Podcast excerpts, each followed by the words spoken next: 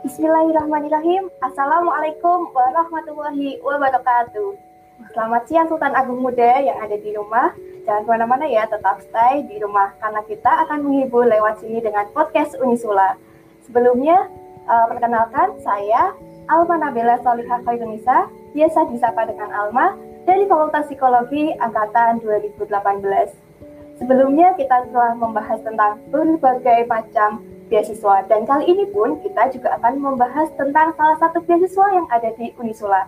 Saya nggak sendiri nih, ada narasumber pada hari ini, yaitu Kak Iza. Sebelum kita membahas tentang apa sih beasiswa yang diterima Kak Iza ini, boleh dong Kak Iza kenalan dulu?